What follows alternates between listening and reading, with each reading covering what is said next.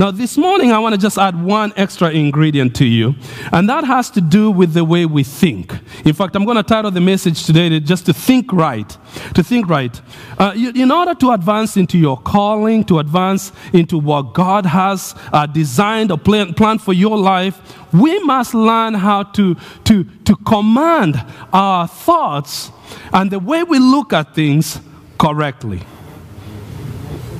Proverbs 23 7 says this As a man thinketh in his heart, so he is. In other words, that your life will become what you see, how you think of it. If you have a tendency to think of yourself as someone that's defeated, that someone that's not going to achieve anything, that someone can't do anything, you feel like you're going to be, you will have a mediocre life because you've already perceived yourself to be that way. And the Bible says that's not how God looks at you. Every one of us are created unique and in the image of God. God has a purpose, He has seeds of greatness inside of each one of us. Now, we have a tendency sometimes to be. Um, uh, it's not even a tendency, it's just a natural thing because of our experiences where we've been born, the family that we came from, uh, and the circumstance, the country you are born into. They shape who we are. And oftentimes we put, ourselves, we put limitations on ourselves, uh, and, and, that's what God wants to break and says, No, I, I, I know what you've been through, and I know how to take those broken pieces and mold something beautiful out of it if you will just trust me with your life. Now, there's a guy in the Bible called Abraham. Abraham is the guy that this whole story started with of the people of Israel. We read a lot about the people of Israel. Last week, I kind of keyed in on the life of Moses a little bit, just a little segment of it. But even before there was Moses, there was Abraham. He's the guy that God um, um, he's a guy that God uh, had a covenant with that he will bless him, he will bless. And I want to read about Abraham just a little bit, and I want to take a couple thoughts with you this morning. If you would open Genesis chapter 12, and we'll read the first 12, uh, five verses here, where God talks to Abraham because this is a guy that God set a covenant with. And I want to tell you this morning, and I'll kind of tie, tie this up later as before I close, that, that the blessings of Abraham we are connected to it if we would believe God and hold it. There's a, this the blessing of Abraham is something that believers in the New Testament are promised to be benefactors of what God said to Abraham. Okay? And, and so if you know that, you can hold it to your heart and believe God that what he said to Abraham about his life, that he's also saying to you. Amen? Now, Genesis 12. He says, The Lord had said to Abram, this was before his name was changed, Leave your native country, your relatives, and your father's, father's family, and go to the land that I will show you. And I will make you into a great nation. I will bless you and make you great, and you will be a blessing to others. I will bless those who bless you, and curse those who treat you with contempt. Some people say, Yeah, God, I like that. I like that. Second part right now. That coworker, Lord, just give it back to. You know, you're thinking it. Oh, come on. Don't lie at church. You've thought it before. It's like, God, why don't you just zap that guy and just get him out of my life? But God says to uh, Abraham, Those who treat you with contempt, I'll cast them. And through you, all the families of the earth will be blessed. So Abraham departed as the Lord had instructed, and Lot went with him. Abraham was 75 years old when he left Haran. He took his wife Sarai, his nephew Lot, and all, the we- and all his wealth, his livestock, and all the people he had taken into his household in Haran, and headed for the land of Canaan. Father, we thank you for the reading of your word, God. We thank you that your word is alive. Today, as you said, uh, that uh, let him who has an ear, let him hear what the Spirit is saying to the church. I ask that you would give us spiritual ears to hear what you're saying to the church here in Lincoln, Nebraska, and to us individually, oh God, we pray. Let it not return to you void. I pray that by faith you will cause your word to accomplish in every life represented here the purpose for which you sent it. In Jesus' name I pray. Amen, amen. and amen. Obviously, when you read that passage, it's very clear to see that God had incredible plans for Abraham's life. He is telling this guy who doesn't have a child that your descendants will be blessed. Now, that's a God we serve. Amen. He's telling a guy that's sick by his stripes you're healed. He's telling a guy who's broke, he says that you are blessed beyond measure.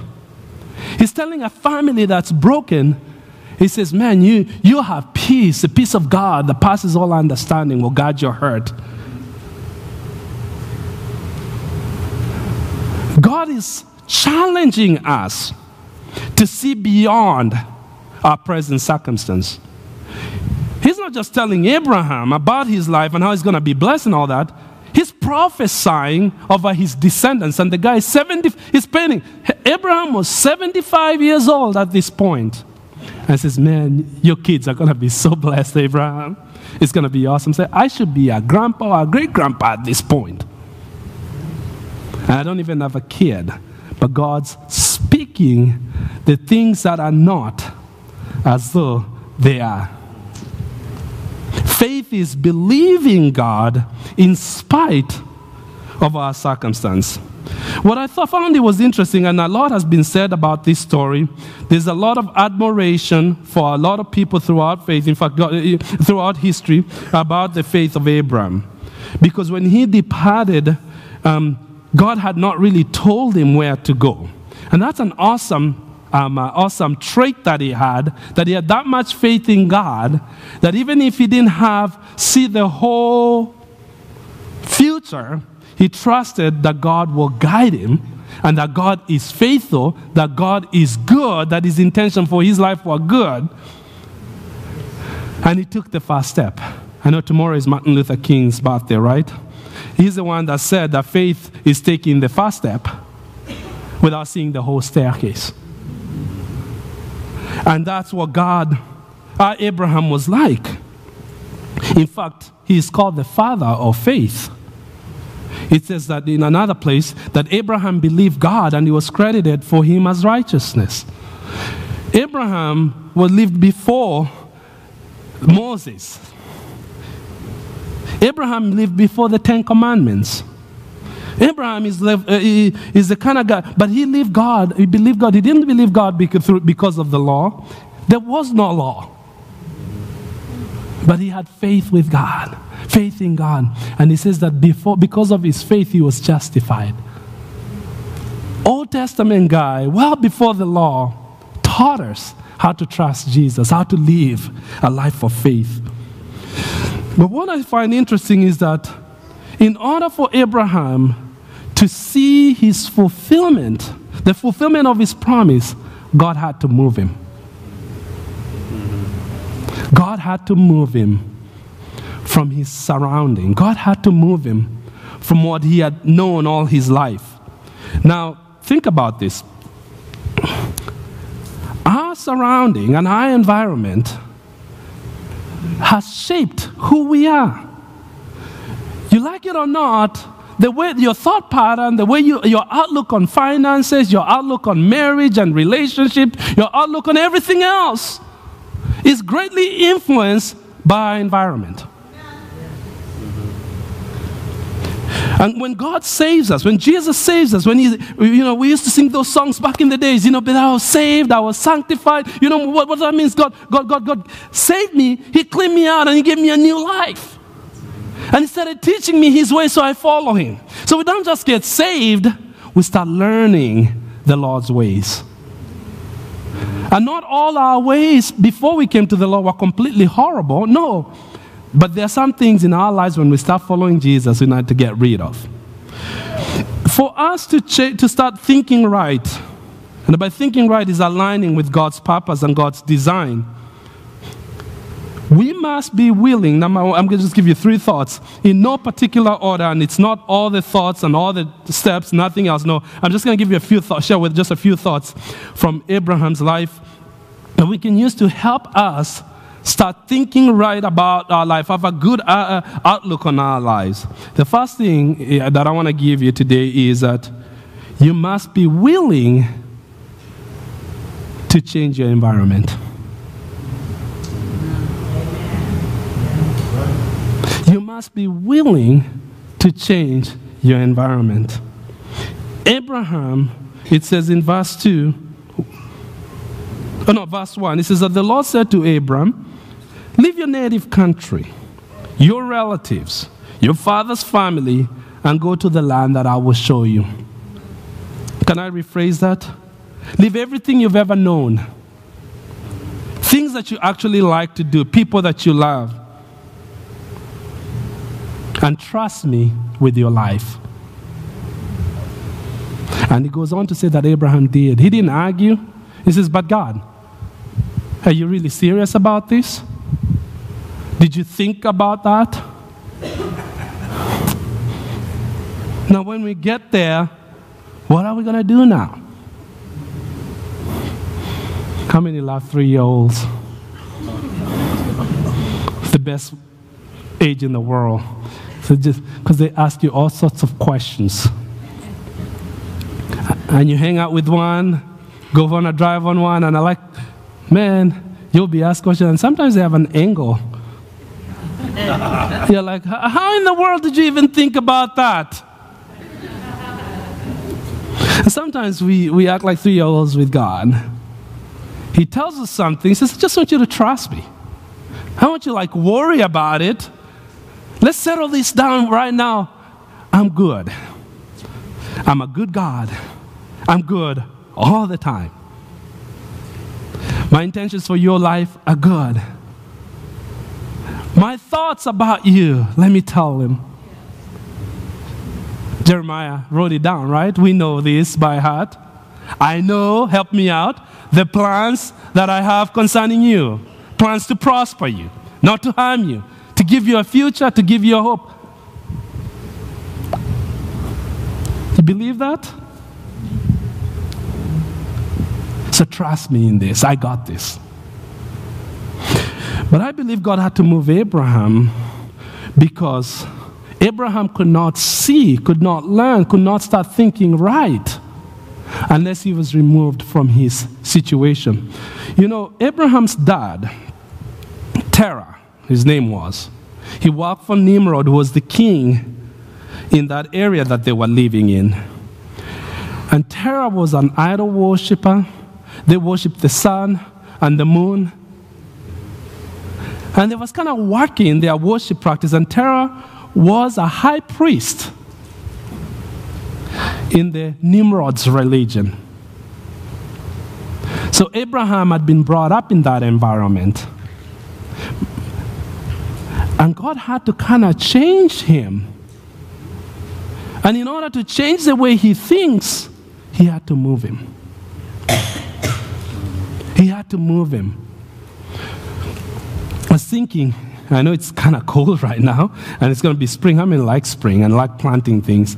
I mean, I, am a spring and a, and a fall kind of guy. But when it gets this cold, I even miss summer.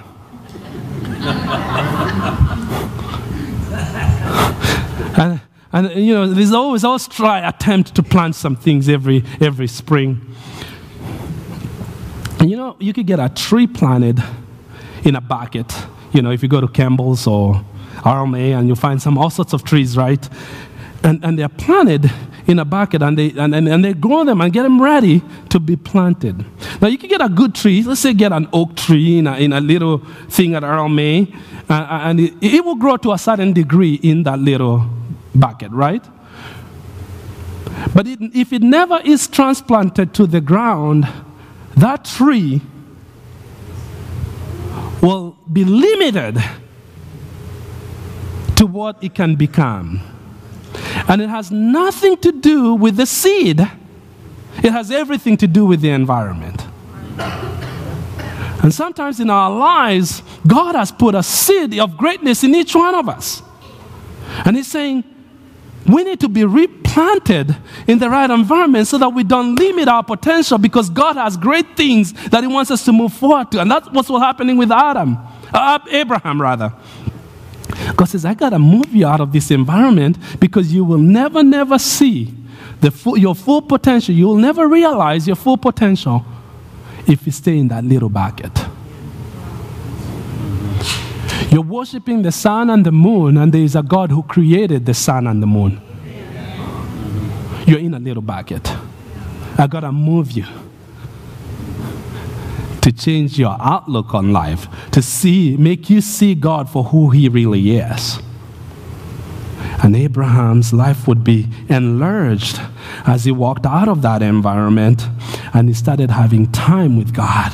And God would make covenant with Abraham and he would promise Abraham great things, and Abraham would believe God and he would see the fulfillment of the, the Lord's promises in his life. I think in our time that the environment can be very much so physical, it can be people that we hang out with sometimes that we need to limit our associations. Because some people will always keep you in that little bucket. And unless you're willing to, to change your associations, you may never realize your potential. And sometimes that environment is not so much even physical in our 21st century world, sometimes it's virtual. It's sites that you look at, it's shows that you watch. It's books that you read. Going back to the same voices over and over again, and you limit your life. And God says, I want you out of that environment. Quit clicking on that site, quit listening to that voice. Go to the place where I will show you, I will make you great. It might be scary. God saying to Abraham, I want you to leave your country. I want you to leave your dad, your household, everything that you've ever known. Go to a place I will show you. We want the promise, but we are holding on our roots down to that little bucket. And God says, Man, you got to change it. If you got to change this, you're going to have to go to different places than you're used to going. As a little kid, I used to see, we used to sing in Sunday school. There is a great white chain since I have been born. Is that just a Kenyan thing, not American? the places I used to go, I don't go there anymore. Okay. And the whole idea of the song is this is that when I started following Jesus, there's some things in my life that I just decided they're not for me because they limit me. And if I keep doing the same things over and over again, going to the same places over and over again, reading the same authors over and over again, my life is going to look the same over and over again. 50 years, no change. Yet, it has nothing to do with the seed, has everything to do with the environment that we put ourselves in. I found if I want to stay out of debt, I don't go car shopping all the time. Because when I do go car shopping, I realize how horrible my car is. you know, I'm talking truth. You're always going to have a car payment. Well, I want to be out of debt. Well, you don't have to have a car payment. Thank you very much in Jesus' name. Well, don't go to the dealership. You'll get a smooth talker and they'll sell you more than you can afford, and you'll have another car payment. Can I get an amen, church people? Amen. You know, I'm talking the truth. Quit going on that site. Stylist. Oh, I just have a passion for design. you empty your closet every 24 7 and never get out of debt. Maybe you should watch the Minimalist YouTube channel. Go to a different you might find out at the end of the month you have more money than you did two months ago.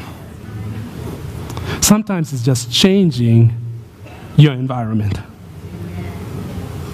Can change everything and change our outlook. And you start realizing, I'm actually happy with little. I'm actually happy with what I have. I don't have to compare with no one blessed me. He's got a purpose for my life. I, I have great dreams, and, and I can't keep getting distracted with these little things if, if I'm going to achieve greatness. It's every day. I spent many years helping people just with their finances in my life. And, I, and, and, and one of the things I always talk about is it's not the big breaks when you have the, the, the big money that you're going to get stuff done. It's a $5 Starbucks coffee five days a week that you add up over 365 days a year and you find out, man, Starbucks been making a lot of money off of this guy.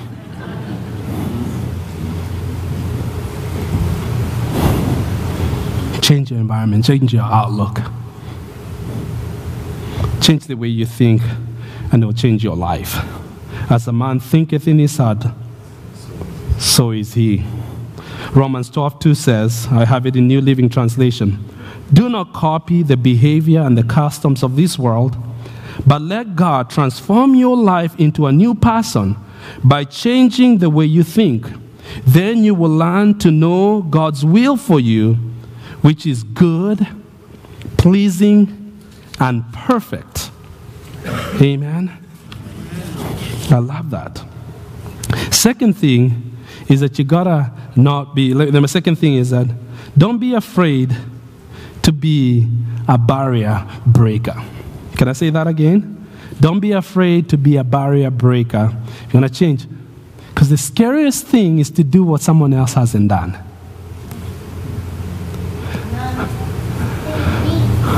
Maybe the first person in your family to go to college. Maybe the first person in your family to, to be out of debt. Because sometimes there are things that have never been modeled for us. And so we don't have a pattern to follow. There are some people that brought up, well, oh, well, I just looked at my dad's life and I copied everything and I'm good. So, and uh, praise God if that was your father. Praise God for good fathers, right? But that's not always the story for everyone. Sometimes some people learn what, learn what they learn from their parents is what not to do. And it can be scary because Abraham is being told to do something that no one in his family at this point, at least his immediate relatives, had ever done. He had no one to copy, he had no role models to follow. He had to believe God. And that's where fear and faith comes. It's okay if you, you've never done it before, because with God, all things are possible. God determines our destiny. God has already designed your destiny. He has a plan that's greater. You're supposed to exceed your parents. You're supposed to do better, to go farther, to push forward because God is building. He's not starting over per se, He's building from generation to generation. And, he, and, and, when we have messed up families, which we all do, He invites us into the, His family. He adopts us into, his, uh, into sonship and daughtership of His kingdom. Now we can call God Father, not just God. Abba Father, praise the Lord. Can I get an amen on that? Abba Father. We can call him Father, not just God.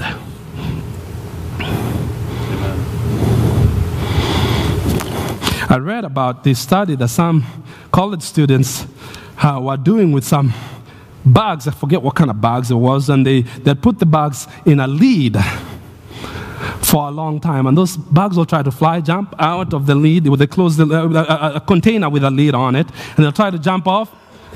Uh, at the first time, a lot, a lot, a lot, a lot of times, and all of a sudden, kind of slow down, slow down, and they're just crawling on the jar. Eventually, they opened up the lid and they took the lead out, and the bugs were not jumping. They had been conditioned by the limitation that was put on top of them. And oftentimes I found that because of our experiences and the lead that's been put in our lives, sometimes we are conditioned to put limitations on our lives and what we can do, what we can achieve, and who we are. It even defines who we are because that lead has been there and it's not without trying. We tried to jump out of the lead and it hit us back several times, and we thought, okay, this is going to be the outcome of my life. Those guys are cool, but mine is different. I want to speak to you, child of God. No, no, no, no, no. That's what the devil wants us to think about. That's what the devil wants us to think about our lives. He wants us to think that we are defeated, we are incapable, we are not gifted enough, we are not talented enough, we are incapable. And God says, No, no, no, no, no, no. Pastor Dustin mentioned it. This is those three words that he says, When I went out there on the cross, I declare that it's finished. No limitation can keep you from God's purpose in your life. If you would trust me, you start to see, think right, have a can do spirit, I can do it. Not just by myself, says I can do all things through Christ who gives me strength. Take the lead off. Reject fear. You start taking them one step and you get afraid. Reject it. Reject it. Turn it back. Oh, no one's ever done. The ones that I saw who tried, they failed. My only experience I have with this situation is failure. It's a guy called Abraham Lincoln who failed way too many times, but we're still talking about him. If he had given up when he failed the first time, and the second time, and the third time, there wouldn't be the great Abe Lincoln that we admonish in 2019. We still talk about him because he hit that lead too many times because I could do this. Because eventually you will get a good break. You will get a good break. Don't miss your hour of visitation. Like the bags that were in that container that eventually got a break, but they had been conditioned by their environment, could not go anymore. God says, I want to allow God to transform your life and change you. It says that we are to be like the men of Issachar, one verse says, who understood the seasons and the times. As you're following the Lord and, you're being trans- and your mind is transformed, your renewed mind, and you know what He's doing, you will understand that God is a God of seasons. He reminds us of seasons in the physical realm. I mean, there is no escaping seasons in the physical realm. You know that it's a cold time. But we live with anticipation that things are going to change. And just when it's too cold, we start getting a break, right? And in August, we'll be complaining about how humid and horrible. I mean, I can take a knife and cut the end because it's so muggy and we get a break. He reminds us on the physical that he does, there's a pattern of life and that things have a season. And you will know that even when you're going through something tough, that that's not the end of it because God moves us through seasons. There are seasons of drought, there are seasons of showers, there's seasons of harvest. Uh, the Ecclesiastes, Solomon writes this in Ecclesiastes 3 that there's a season for everything. A time to laugh, a time to cry, a time to weep, a time to, to rejoice. He says there's a season for everything. But it goes on to verse 11 in just chapter 3 of Ecclesiastes. It says, But God makes all things beautiful in His time. You will know that God has got your life in His hands that you're going through this season and they mean something. And so, man, I might be on a dry season, but I still trust God. There's sometimes you don't feel that faith. You don't feel the butterflies. You don't feel like, oh my goodness, it just feels so awesome. Sometimes you won't feel it. But it's not feelings, it's His promise. It's what He's saying that matters. So, in those times when you're not feeling it, where you cannot muster the strength out of the inner, inside of you, because those are times like, okay, I will trust the Lord with all my heart.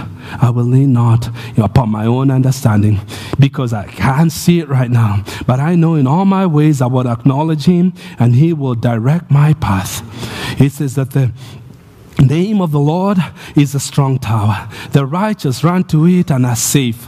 Oh, right now, I don't even know where to begin, but I know I'm speaking life into my mind that the peace of God that passes all human understanding will guide my heart. Oh, right now I have no reason to rejoice, but the Bible says, rejoice in the Lord always. And again I say rejoice. So I'm choosing joy, I'm choosing peace, I'm choosing what the Bible says in spite of how I feel. He is a good God, and you'll understand this season. Last but not least, is thank you, Sam. But last but not least, I'm going to say, is you have to recognize your worth. Recognize who you are. Now, let me tell you something about Abraham.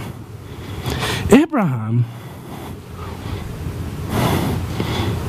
had an awesome heritage.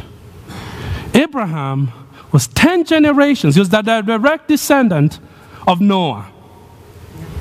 10 generations from Noah, a direct descendant. And Noah was blessed by God and had a covenant and a promise by God for God. And, and, and, and Abraham lived for 58 years of his life. He lived knowing who Noah was. I mean, he, he knew that all these people, all this weird religion that his people were doing, is not all that there is to life, that there is a true God. He had first hand information from his ten, grandpa 10 times over there, Noah, that there is a God in spite of all the confusion that was going on in the world, all the, the people that were missing the mark, in spite of all that, I just don't like my paper. I, you know what it is? I lost my iPad recently. I think I placed it somewhere at the church. I haven't found it for five weeks. So this is what you have to live with, guys, for a while. I don't even know. If you find that black iPad that you see sitting around, it just, it's, it's probably mine. I haven't seen it for five weeks now. Um, I think I, sometimes I'm like, Bruce helps me out. He finds it like i am holding my iPad and I go out. I was like, I see some, man, Charles, so good to see you. you know, me, like people always come fast before things. So I'll put my iPad down. I, I just, I have no idea whatever happened to it. You're welcome. I know. he knew all that there was a true God and that even though his immediate family was kind of lost and confused and they were worshiping some weird things here, he had something in his DNA that knew that there is a God. And we are not to worship all this garbage and all this weirdness. There's something inside of him that knew. He had a connection with Noah. Noah had a connection with Methuselah. Methuselah is the guy that lived the longest of ever guy. Methuselah lived the same time as Adam, uh, as Adam lived. He was born before Adam died and knew Adam for at least a couple hundred years.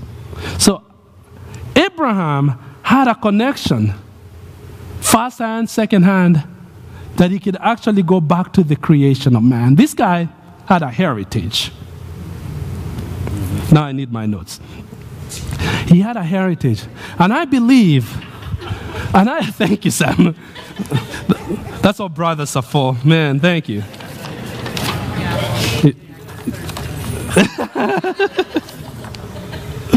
he had a heritage that was deep. And my suspicion is now the Bible doesn't say this. Because it doesn't give us a lot of details about Abraham's life when he was a kid. But my suspicion is that Abraham when he discovered that, and as, as he, I, I, I, my suspicion is that he, he had some inquiry nature and he learned a lot of things from Noah.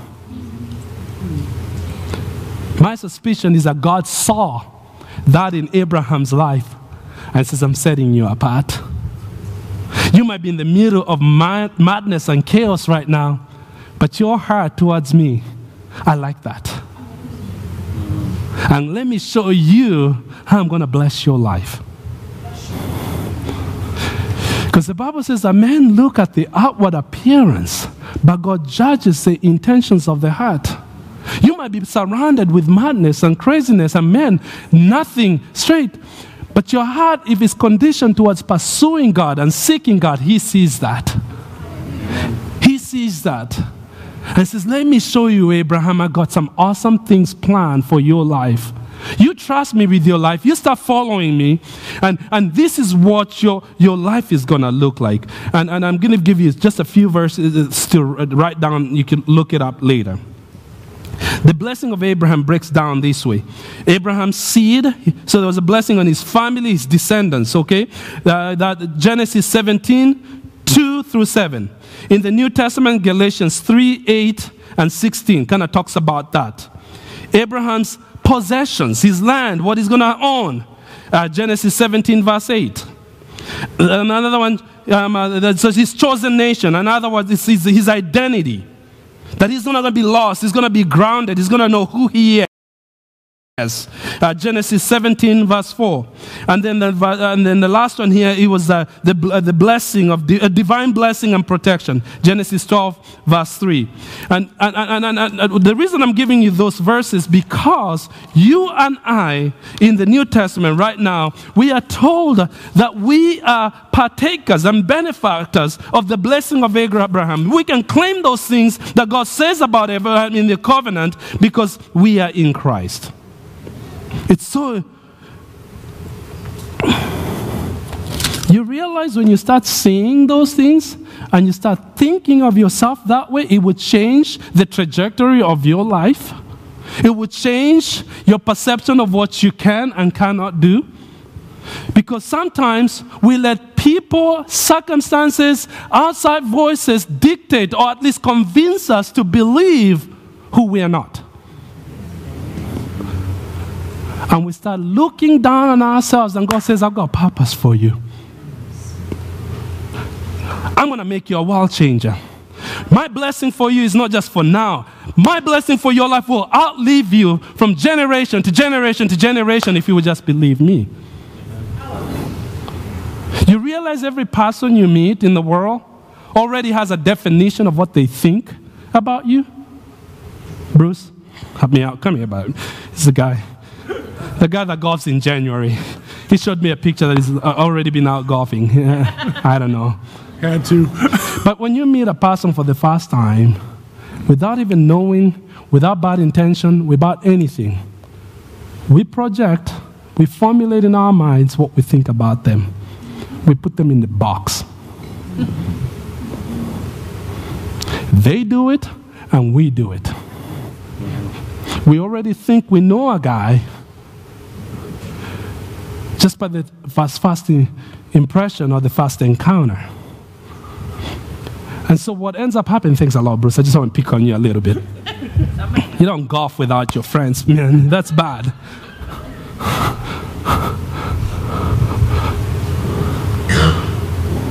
But then what, what, what that happened, the danger that that does is sometimes, so now we work our whole life how we act, how we speak, the things that we buy, we want to impress that guy so that they can change the way they look at us, and somehow it makes us feel important or accepted. So people start framing their lives. Some is, man, how much money am I to make? Because the more I make, they're to respect me. So you feel good about yourself because of how much you are able to make. But what happens if you lost it all? Then you start looking bad, start feeling bad about yourself. If it's about, so you can't really tie your identity the how you see by by the material things, not that there's anything wrong with it, you realize that Abraham was being promised blessings even materially. But the problem is, how do we see ourselves? Do we live our life to impress that person?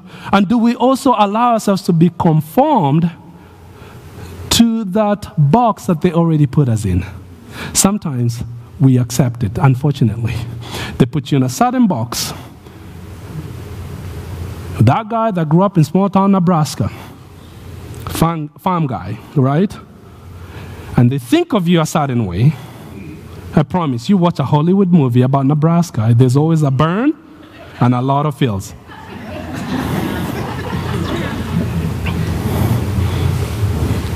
Yeah, I've lived in two places that get portrayed that way Nebraska and in Africa. Watch a movie about Africa, there's to be a slum and a kid dying.